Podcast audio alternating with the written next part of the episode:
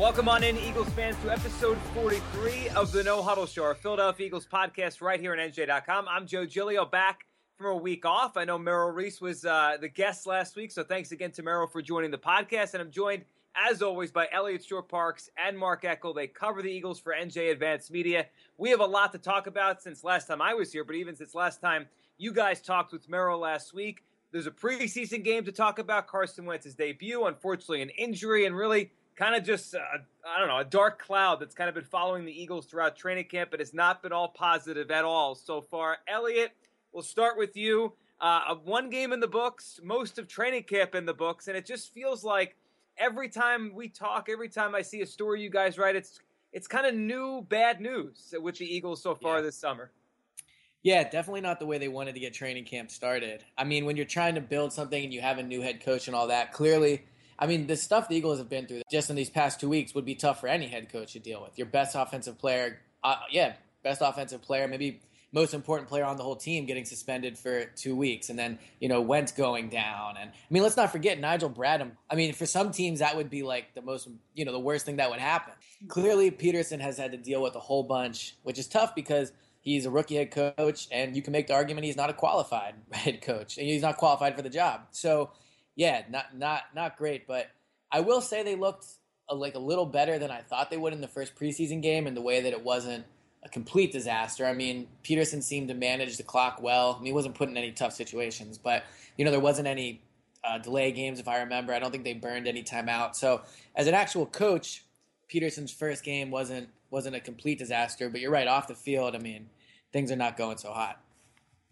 Mark, let's start with the Lane Johnson thing from last week, which is still kind of has legs here, when the Eagles found out and if this will come down and everything with Lane Johnson kind of blaming everyone seemingly but himself here and talking about that app. Your thoughts on Lane Johnson. Now, this is the second suspension if this one is upheld. The 4-game a couple of years ago, this will be 10. I mean, Elliot just said it. He might be the most important player on the whole offense, and I mean, there's just no sugarcoating how big of a loss that is, right, if he's not there for 10 weeks? No, absolutely. It's a gigantic loss for a team that even with Lane Johnson, the offensive line has its issues. Now without him, it compounds it, 100-fold. And my thoughts on Lane is, I don't like people in any line of work who blame others. It was this, it was that. Now, you know what? Man up. I took it. I should have done this. I screwed up. I didn't think I was doing something wrong. I mean, you could say all that. I didn't think I was doing something wrong thing, but he's blaming the NFLPA. His weasel of an agent is worried about where the leak came from. Well, who cares where the leak came from? Your guy did something wrong. Man up. Okay. And it's your second time. So you get no benefit of the doubt anymore. Second time, 10 games. And my thing is now with Lane Johnson, and I talked to some Eagle people about it at practice Sunday night. Can they trust him? And I don't think they do. I don't think they trust him that he's not going to flunk another one whenever. And really, how can they, right? Because this is two now in a short period of time. And, there's long-term issues now with Lane Johnson to wonder about and worry about. And obviously, the short term. And Mark mentioned the offensive line. Elliot, from the other night, from the game against the Bucs, what did you think about the offensive line, not even just the first team, because, there was a lot of talk about how poorly Chase Daniel played and obviously Wentz, and we'll get to that, got hurt behind the offensive line. I mean, do you think this is going to be a big issue all year, whether it be the first team or the depth behind them? Because it just felt like when Daniel got out there and then obviously Wentz, the quarterback was getting hit all night. Well, I do think the offensive line is going to be an issue, but it's hard to tell off of that game because going into that game, we thought the Eagles' plan – assuming Lane Johnson is suspended, is it would start Peters and Tobin at tackle, and then, Allen Barbre at guard, and then Kelsey and Brandon Brooks. So when you watch Tobin, granted it was only for 3 plays, he looked good. I mean, he didn't mess anything up. And then if you watched the second team, a lot of people made, it was a big deal that Chase Daniel was running around. But if you watch the game, when I watched it the second time, a lot of the pressure that Chase Daniel faced was up the middle. And those 3 guys, Bruce Johnson, Wisniewski, Wisniewski might play, but those 3 guys ideally won't be playing, and they're not impacted by the Lane suspension. So if you just look at the way the tackles played for the second-team offensive line, it was Dennis Kelly and Andrew Gardner. Now, Gardner was terrible, and a lot of the pressure Daniel faced came from Gardner's side of the field, But Gardner is very far down the list of players that'll be playing tackle with the starters. So yes, depth is an issue, but you know, I mean, if it ever gets Andrew Gardner playing, this team's done anyway. Dennis Kelly, I thought actually looked okay. I thought he played better than Gardner, and Kelly could be an option to potentially, you know, go up there and play. But in the past few days since that game, the Eagles have kind of, you know, shown what they plan on doing, and it looks like they're going to move Barbre out to the outside. So I think there's reason to be concerned about that. You know, I think it's a move that weakens you at two spots. I know Barbre was a tackle before he got here, so in theory, I mean, the Eagles moved him to guard, so in theory maybe he'll be better at that. But if you move him from guard, now you're going to move Wisniewski up, and that I mean that doesn't seem like, you know, you're basically losing two starters at that point, because Barber's not his original position and you don't have Johnson. And then also when you lose Peters, which is going to happen, then what do you do? So yeah, I think the offensive line is definitely going to be an issue, but based off of just Tampa Bay, I didn't think it looked as bad as people made it out to be. Oh, it was bad. It was bad. It was just as bad as people made it out to be. Well, but my point is the pressure was up the middle. I don't care where it was. It's still the line. I'm not saying the tackles. The line's bad. If you're talking about actual games, I mean, the people that were bad in that game are never going to play. Is my point. Huh? So you're convinced that Brandon Brooks, who can't go three practices without getting hurt, is going to play 16 games. Kelsey, who's wearing down, he's the incredible shrinking man, is going to play 16 games. Jason Peters, you already said he's not going to play. Right. No, I mean, the line is in trouble. Don't get me wrong. I'm not saying the line's in trouble. I'm just saying if you just looked at the players that mattered against the Bucs, they weren't as bad. But I'm not going to die on this hill. I'm not defending the offensive line. They suck. I'm just saying it wasn't as bad as people made it out to be when you just looked at the tackles. Tell Carson Wentz that. Yeah. All right. Fair. That was Carson Wentz how good the line played as he's trying to breathe with a broken rib. Now the line stinks. The line stinks.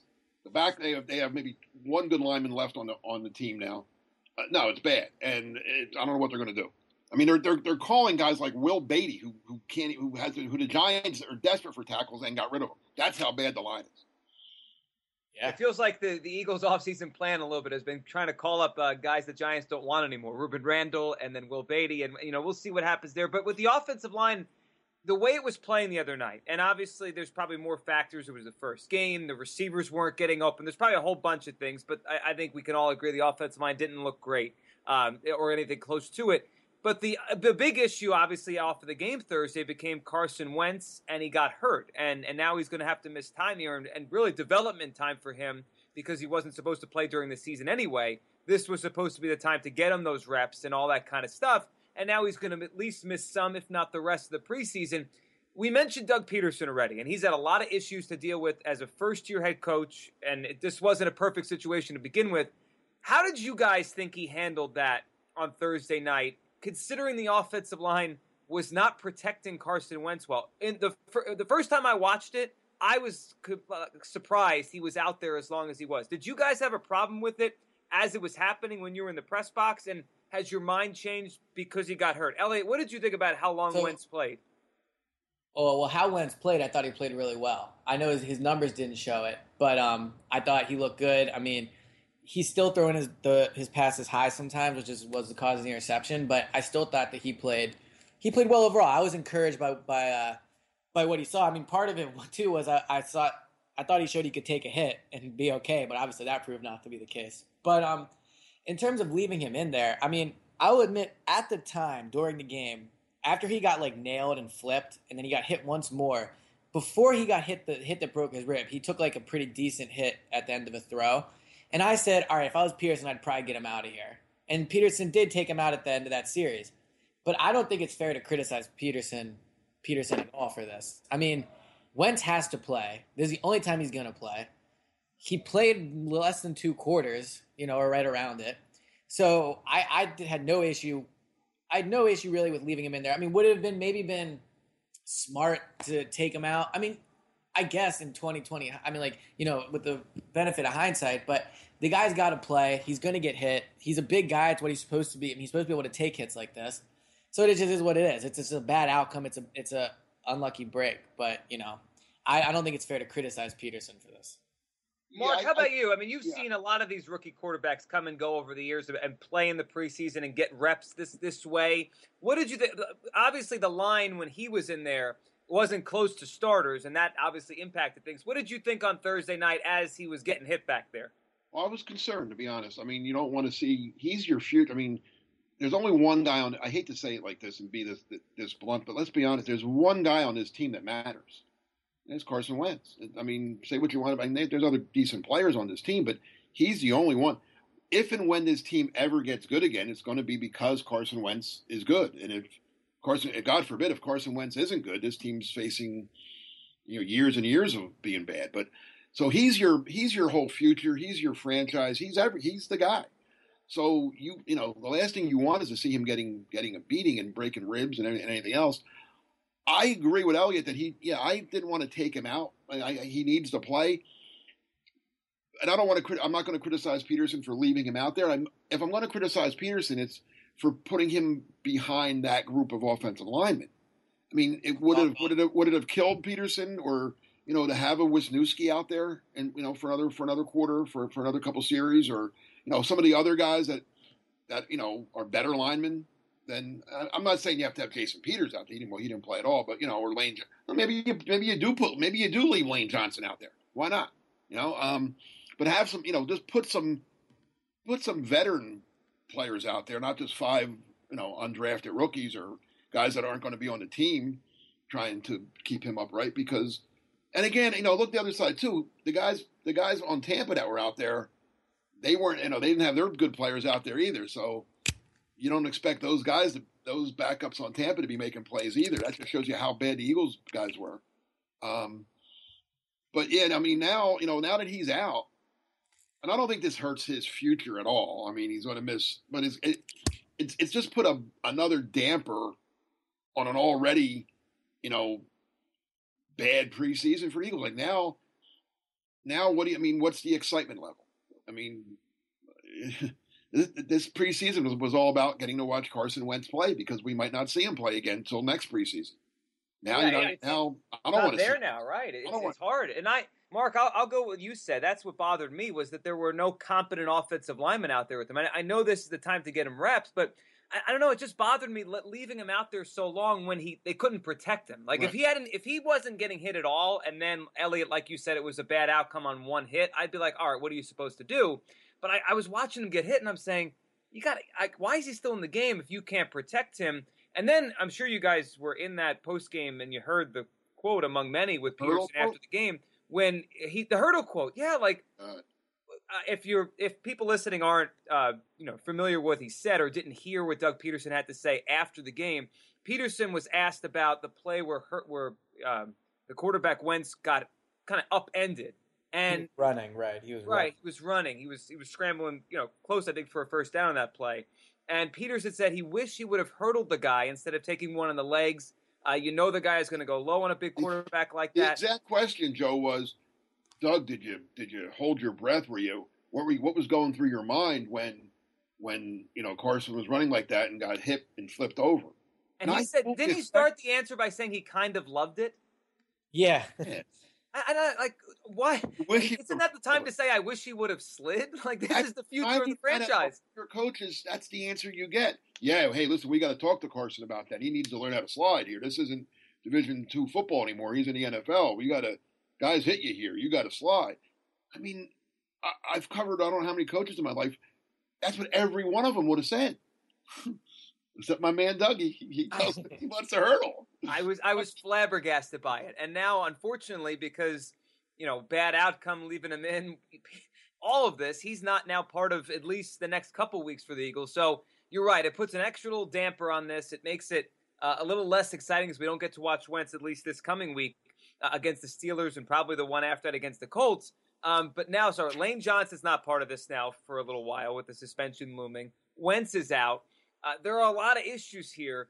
I mean, as this preseason moves along, Elliot, I mean, what are the positives that you've seen so far? Because it's clear there's been a lot of negatives with injuries. Jordan Matthews not there, Wentz, Lane Johnson suspension. There's been a lot going on here. What stood out in a positive way that we could kind of latch on to? Man, it's been a while since there's been anything positive. Let me think. So, I mean, I guess obviously the defensive line played well. I mean, Fletcher Cox had a strip sack and he recovered the fumble, so that was positive. And I mean, really, if this team is going to win, it's going to be with the defensive line and special teams. And the special teams looked good as well. Forcing that fumble on the opening kickoff, and then offense scores 3 plays later, and they're taken out. So the special teams, defense, and then I would have said Jalen Mills, and I probably said this last podcast, but he didn't look so great against the Buccaneers. So I'm wondering if maybe he actually was looking good in practice just because he was going against the Eagles receivers. But yeah, I mean, I guess special teams and defensive line, and I'll be interested to see if Mark can come up with 2 other than that, now that I took really the only 2 positives about this team. But I was going to go special teams too. I mean, Dave Fipsum, he's great. He really is. You can't say enough about the job he does as special teams coach. I mean, this is every year now. This isn't like a fluke anymore that their special teams are good. They've been good since the day he arrived. And different players, different things come and go, but he just has those guys ready to play. He schemes them up properly. I mean, those plays on special teams don't come by accident or by luck. It's the hard work and time and strategies that go into it. And I don't know what they pay him, but it's not enough. He's by far the best coach on that staff. How much by far here? What's that? So I just wonder how much longer he'll be here. I don't know. I mean, he's good. He's very, very good. That's why, I mean, so yeah, that's the main positive. And you want me to come up with another one, huh? You said defensive line. Who's playing well? Najee Good. He's been playing in place of Michael Kendricks, who I'm shocked that Michael Kendricks is hurt, because he's never hurt. But Najee Good playing outside linebacker has made plays. He makes them in practice, and he made a couple in the game as well. And he didn't. Wasn't he the one that forced the fumble on the opening kickoff? Yes, Thursday night? Yes, he did too, as well on special teams. Yeah, but that aside, he's always been a good special teams player. Now he's getting a chance to play some linebacker, and I thought he played rather well the other night, and like I said, he's been making plays in practice every day too. But yeah, all the positives are on the defensive side of the ball right now. I think Ryan Matthews looked all right. I'll say that. I mean, 2 carries, 15 yards, and a touchdown. You're not cutting him anymore. Oh my God, I'm not getting back into this debate with Ryan Matthews thing. But he looked good. He did. 2 carries, touchdown. Yeah, he did. But 2 carries. It's only 2 plays. Right.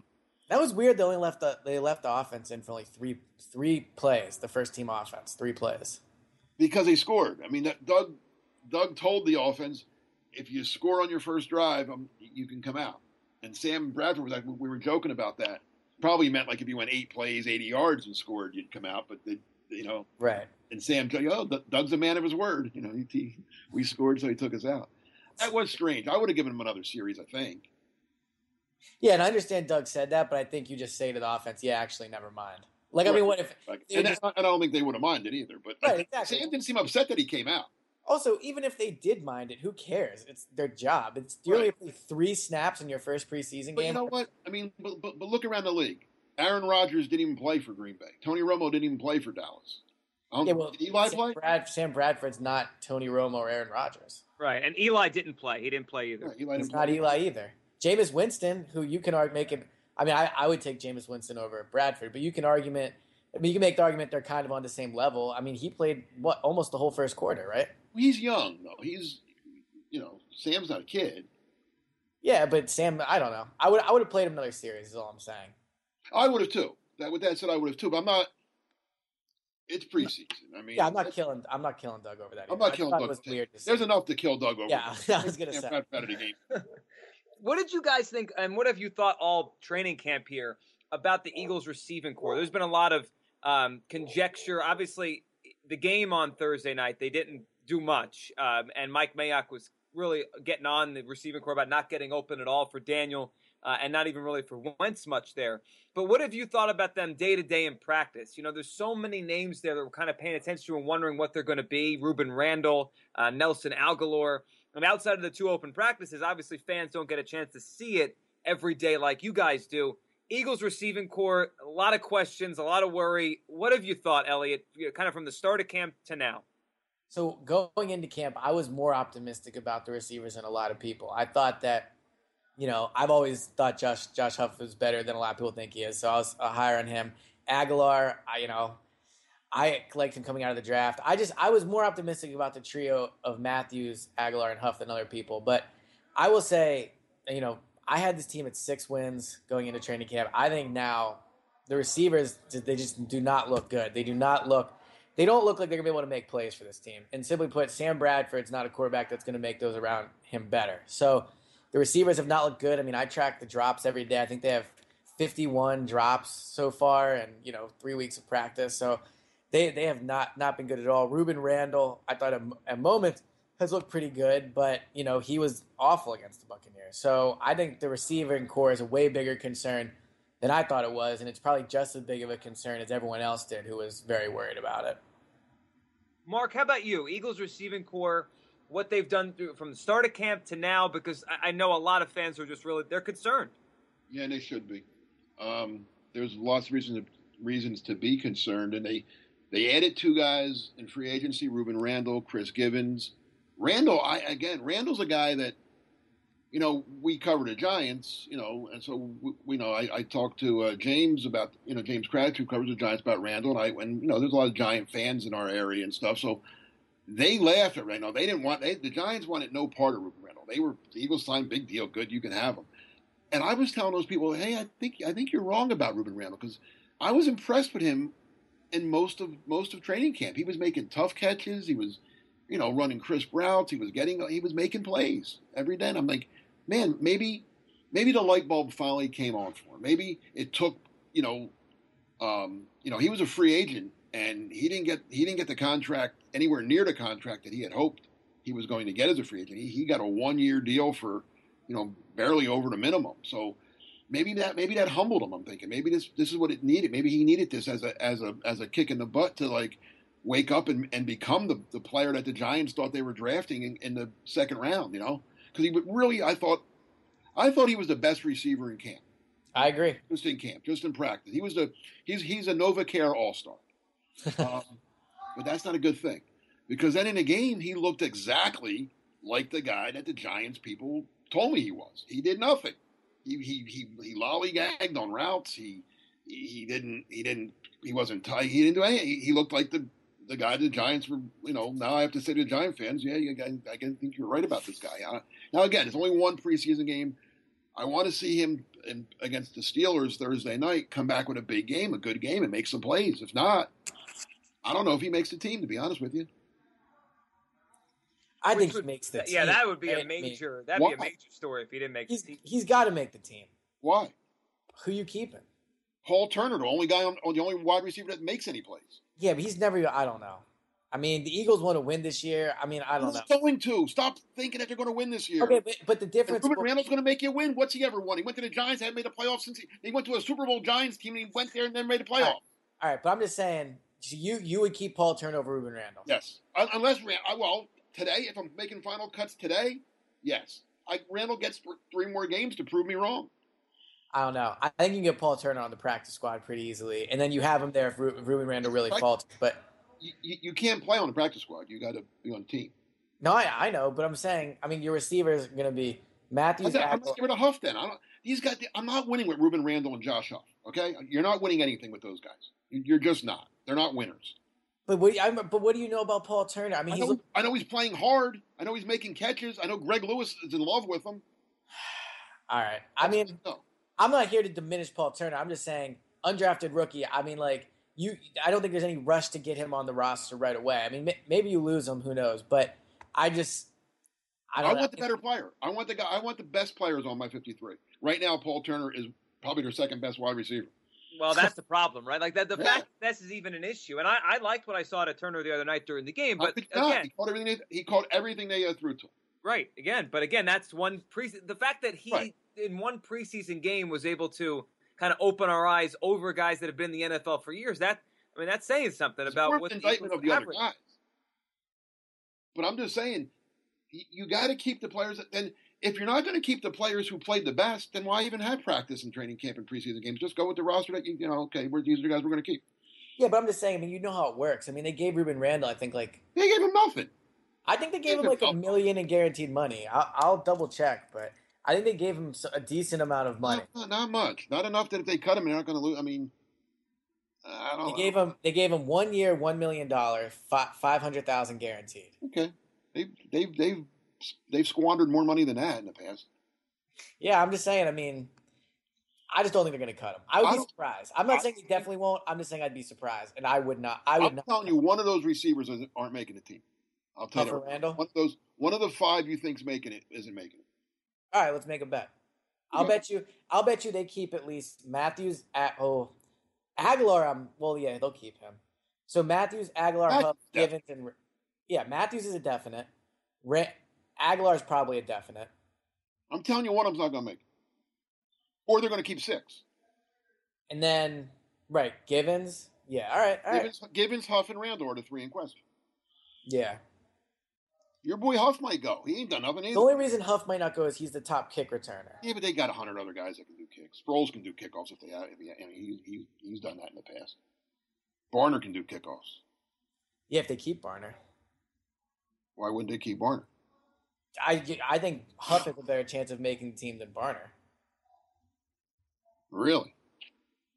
I do, yeah. You're only keeping three running backs? Is that an anti-Barner thought, or is that a positive thought on the young backs behind Barner? The running backs, yeah, you think they'll definitely keep four running backs? I would think. Four running backs and six receivers too much? Would it be one or the other? Well, if you keep four tight ends. You can't keep four and six. That would be tough. Right, that's too much. Then you got to go light somewhere else. And I don't think they're going to do that. They might only keep three tight ends, even though he said he's keeping four. Or yeah, they might. Pantel was not. You could argue that Barner's their best running back. Look, I'm like president of the Barner fan club. I'm not. I'm just saying. I'm just saying. I think they're going to keep Huff. They might. I could be wrong. I'm just saying. I wouldn't be shocked. Hey, somebody told Peter King they weren't keeping Rueben Randle. Yeah, no, you're right. Peter King. Do you think there's any thought about a veteran trying to go out and try to find another receiver? There was their connection they was made between the Eagles and Anquan Bolden. Obviously, he went to the Lions. Marcus Colston is still out there. Joe, do you see Marcus Colston as a possibility? How old is he? 50. He's 33, closing in on 50. But the guys we're talking about can't play, Mark. But I don't care. Then keep the – listen, guys. This team is not. It's don't put guys in there because I think they should rebuild. So yes, all right. Give me Paul Turner and Marcus Johnson and see what I got. I'm not going to bring in 33-year-old Marcus Colston for God's sake. So what did you make of the Bolden interest? That's stupid, stupid, absolutely stupid. Anything. I don't want. I'm getting rid of old guys. I'm not bringing in. This team is so backward in their thinking and so. Oh my God, they're going to be. It's a disaster. This team has disaster written all over it. All right, to bring up disaster and backward thinking, I want to circle back around before we kind of wrap up on the idea of what training camp not going well actually will mean for the season. But to go back to the Lane Johnson situation, which we started with, but there's a point that really we're doing this podcast on Monday, August 15th. It's around noon. And just before we started recording, Elliot, there was some – you were tweeting about it, some stuff that's come out here over the past, morning or so about Lane Johnson and the timeline of when everyone over at the NovaCare Complex apparently found out about this impending suspension. So take us through what was going on here, what we found out, and really kind of how it's confusing to us. Right. So the Lane Johnson news broke on August 8th. So, roughly 7 days ago. Yeah, 7 days ago. And Pederson on the 9th, said he found out just like we did, talking to the media, which in theory means he found out on the 8th, that the report came out, and that's how he was alerted of it.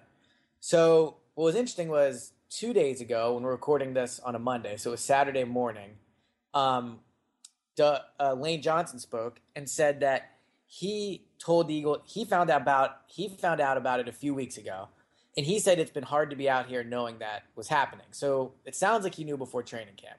So I asked him today, Monday, when did he tell the Eagles? And he said he told the Eagles when he found out. So a few weeks ago. So this means one of three things. Either one, Lane's lying about telling the Eagles a few weeks ago. Two, Doug is lying about how he found out. Or three, the Eagles found out about this and didn't tell Doug. So I hope that last one's true. That would be hilarious. So, really, all those scenarios are bad. Doug lying about when he found out is weird, and I'll also say this. So let's say Doug really did find out on the 8th, right? Like the day before the preseason game, I think it was, or whatever. Like, let's say Doug really did find out, you know, when he said he did. So then he adjusted the practice because Lane Johnson's not been running with the first team offense anymore. So if Doug's lying about when he found out, why did he wait? Like, if Doug found out a few weeks ago, then he should have altered the lineup in practice right away. Do we agree with that? Yeah, there's no reason to do it after the media report comes out. Right. I don't think Doug's lying. I don't think Doug's lying either. So either I don't think Doug's lying. Out of the three options, I don't think Doug's lying. Do I think Lane's lying? I don't think – I mean, it's hard to say I don't think he's lying because, you know, I mean, he just failed drug tests and all those things. But, like, I don't think he's lying either. I mean, why would he not tell the team when he finds out, right? I mean – well, maybe he was hoping that he could – you know, the appeal would go – I don't know. So what do you think is more likely, Lane's lying? I don't – do you really think the team would find out and not tell Doug? Well, what that would, yeah, I hope so, because that would just hurt. That would just hurt Doug, right? Hurt the team. Yeah, like, how does that make sense? No way that could happen. He's the head coach. So Howie found out and said, "Hey guys, let's not tell Doug. I don't want to get Doug upset." Like, right, that's what I mean. Like, what's the benefit of not telling Doug? I didn't have to tell Doug. It's like when a kid does something wrong and the one parent keeps it from the other one. You can't do that. No, you gotta talk about it. Yes. No. But, I mean, it's not, I mean, if everyone's telling the truth, let's just go in a world where everyone's telling the truth, right? Well, then they didn't tell Doug. You know, I mean, this you could have asked when you said to Lane. You talked. I talked to Doug. Sometimes you can tell when a guy's lying, like Howie Roseman. You can tell when he's lying because he's talking. So nobody laughed at that. But like Pederson answered that like very forthcoming. He was talking about the situation, and somebody said, "Well, Doug, when did you first find out that Lane could be suspended?" And he went, "Just like you did when it came out." Like he didn't. It wasn't like a prepared. Like right. If he's lying, he's very good at it. Let's say that. I'll say that it was very because I believed him. Now, like when Lane said it, I want you talk to Lane. Did he come across as very open, like very honest, or was it kind of like? Yeah, it was. He was standing there. Practice was over. I mean, I just asked him real quick, and I didn't have my recorder out. I was just saying, hey, I just wanted to clarify. You know, when you found out, you told the Eagles, and he was like, yeah, I told him the day I got the letter. So, but when he said you said you should have said who. Like who's well, it doesn't matter who he told. If he told Doug, because then we know if Doug's lying or not. If he says I told Doug, then Doug's lying. If he said I told Howie, then maybe Howie didn't tell Doug. If Lane told anybody in the building before the report came out, right? Then there's no reason Doug shouldn't have known. I don't care if he called Derek Boyko, the PR guy. You're right. Like you like no matter who was told in that Eagles building, Doug should have been told. We can agree with that. Absolutely. If everybody's being taken at their word, then they didn't tell Doug. Didn't tell Doug. Whoever Lane told didn't. If Lane's telling you the truth and Doug's telling us the truth, and that's all that really matters. If those two guys are telling the truth, then whoever Lane told never told Doug. And we're not being. I'll also say this. So let's say, I mean, you know, I've been covering sports for a long time, Mark. You've obviously been doing it for a long time, and really everybody that even knows anything about sports is that people lie at the podium. That just is what it is, right? I mean, they get up there, they say things that's not true because it helps the team look better. They don't want to give things away. But in this instance, even if one of them is lying, what's clear is this team's not on the same page about this, because if they were going to lie about something, then you need to coordinate your lie so that it makes everybody look good, right? But if Lane's lying, it means he's off on his own rogue mission to make him look good. Right. If Doug's lying, it's just a stupid lie, but whatever. I mean, it is what it is.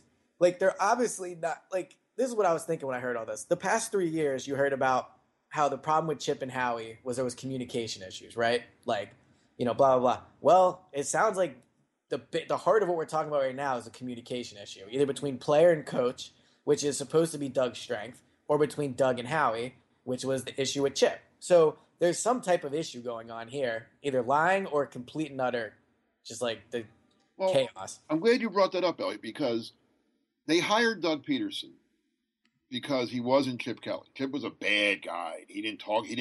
His heart was closed, and he had no emotional intelligence, and blah, you know, he was just a mean-spirited, bad person.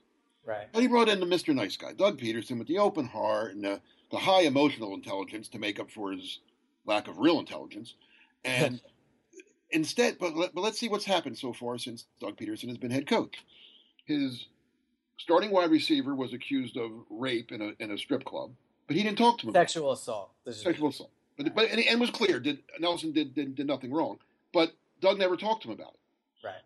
His starting linebacker is accused of beating up a person at a hotel that over an umbrella at the pool. He didn't talk to him about that. His best player on offense, we all agree, faces a 10-game suspension for failing a drug test, and he didn't talk to him about that. And just to go off your point, wait a minute. I thought this was the guy that was, you know, if Chip didn't do that, they'd say, "Oh my God, Chip doesn't do this." He doesn't even talk to his players. I'll also say, so let's say Doug did find out when we all did, right? Mm-hmm. Still no excuse not to talk to him because we asked Doug the next day. But if Doug really found out about this weeks ago and still didn't talk to him about it, right. I mean, then it's like there's no excuse whatsoever. Like, so yeah, I mean, it doesn't make sense on so many levels because, like you guys said, I mean, it took a while to get Lane out of the starting lineup and to work other guys in there when he could have started doing that earlier and got the team more prepared. That's why I don't think he knew. I think I'm going to give Doug a little credit because as soon as he did know, Lane was out. Right. I don't think Doug would lie too, just because a few questions later, when he was asked if he talked to Lane, and you said it, Mark, you were there. I mean, just the way he said it, it was very like he goes like, so he was asked, did you talk to Lane? And he goes, no, I didn't. Like he knew what he was saying was not good. Like when a kid gets caught, right? Like I mean, it's easy to lie the other way. It would be easy to say, yeah, we talked, but that's between us. Right, exactly. Right. That's what. Again, 99 other coaches. That's the answer we would have got. Yeah. Or if he just said it's being handled, like just cut it down. I'm like, what are you guys supposed to say to that, right? Like you just say, okay. So between me and Lane. So we're agreeing that Doug found out on the 8th when everyone else did, or like within that, within. Yeah, I'm sorry. I am. I could be wrong, but I'm gonna say Doug is telling the truth. So do we think Lane's lying? If I'm going to guess here based on everyone's track record recently, I'm going to say Lane's less than truthful. That's my guess. That's kind of my thing too, but it's just a weird. Then the team's got to talk to Lane because the team's not happy with Lane. No, the team is not happy with Lane. How could they be? How could they be? They gave him $35 million and now he's not playing for 10 weeks.